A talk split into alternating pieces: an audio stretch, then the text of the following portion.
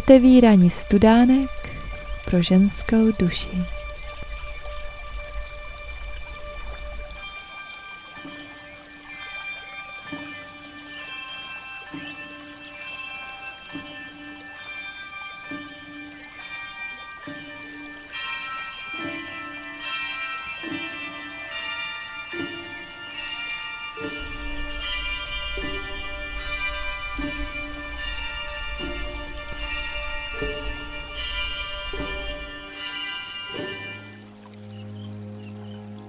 Doktorka Věra Bezděková, cyklus sedmi přednášek pro ženy. Sledujeme-li trochu své nazírání na věci a události, zjistíme, že naše myšlení zvyklo si všímat nejprve všeho, co se týká hmoty. Jsme například přesvědčené, že jsme nikdy ve svém životě ani nekradli, ani nezabíjeli. Ano, Nevzali jsme cizího majetku, ani jsme nikomu tělesně smrtelně neublížili. Ale což rodiče, kteří nutí dítě ke studiu nebo jinému povolání, k němuž nemá ani chuti, ani nadání, není-li to ubíjení, ne sice tělesné, nýbrž duchovní. Což nejsou v dítěti vražděny vlohy, sklony k jinému povolání, k němuž by se uplatnilo radostně a plně? A není vraždou zrada na milovaném člověku nebo prozrazení jeho tajemství? Přehlédněme-li svůj život, není v něm tohoto druhu vraždy? A jako přecházíme bezmyšlenkovitě okolo takové skutečnosti, stejně bezmyšlenkovitě se vyhýbáme slovu čistota. Vyhýbáme se mu, jakmile se to netýká podlahy nebo prádla. Dnešní doba si rozřešila tento problém celkem velmi jednoduše. Na jedné straně tradiční názor, že čistota znamená nedotčenost ve smyslu tělesném. Co vůbec ale víme o čistotě?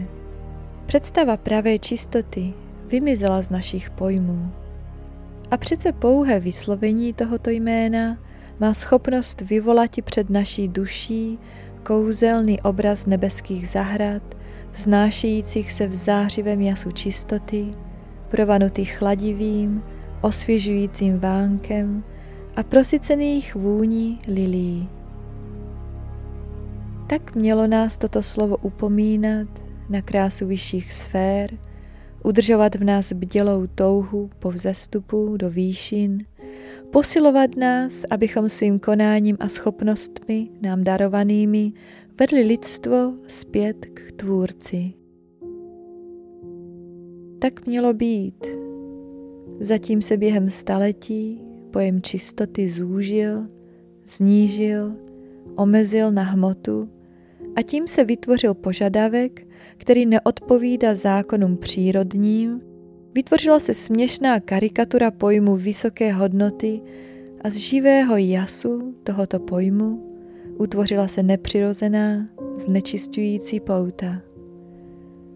Přes jasnou půdu čistoty převalilo se dusné bahno. Čistota je především věrnost nejvyššímu úkolu ženy – zušlechťovat své okolí a vést je vzhůru do světlých výšin. Je-li žena tomuto svému úkolu věrná, je čistá. A žena, která je si vědoma svého jediného nejvyššího úkolu na zemi, nebude si hrát s mužmi ani v myšlenkách, ani v slovech, ani v činech.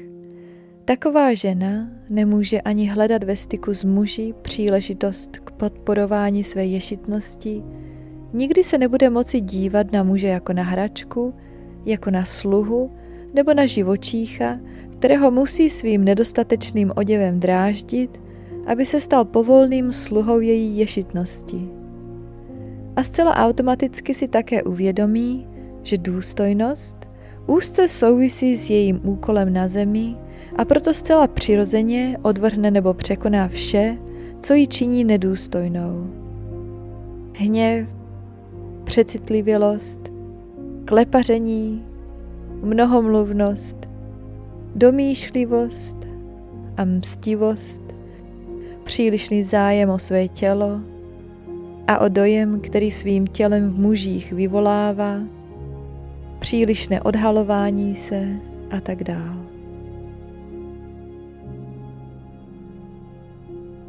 Žena, která nezapomněla na svůj úkol, bude i věrna ve vztazích k lidem, ale tyto vztahy ji nesmí zotročit. Vždyť na mnoze z takzvané lásky k muži dopouští se žena z rady právě na tom jediném, nejvyšším úkolu, který na zemi má.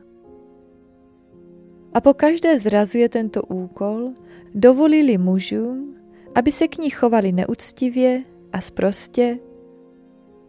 Rovněž tak obětuje-li se muži a dětem natolik, že se sama stává jen tažným zvířetem, uštvaným, bez odpočinku, bez chvíle, kdy patří jen sobě a své duši.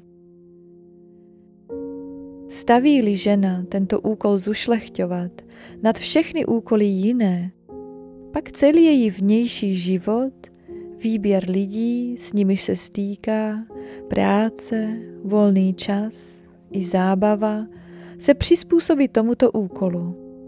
Její myšlení a cítění nebude přitahovat lidi nečisté, lidi žádostí a dostanou-li se přesto do její blízkosti, bude jim nevolno a nepříjemně v její přítomnosti, již ji nebudou příliš vyhledávat. A zde je také vysvětlení prvního přikázání. Nebudeš mít jiných bohů mimo mě. Neběží tu o modloslužebníky, nýbrž o každou z nás, která nejvyšší svůj úkol nahradila bezvýhradnou, bezmeznou láskou k muži, k dětem, k svému povolání, k mamince, ke svému tělu, ke své ješitnosti a píše, ke svému pocitu méněcenosti a jiným a jiným předmětům zájmu a lásky.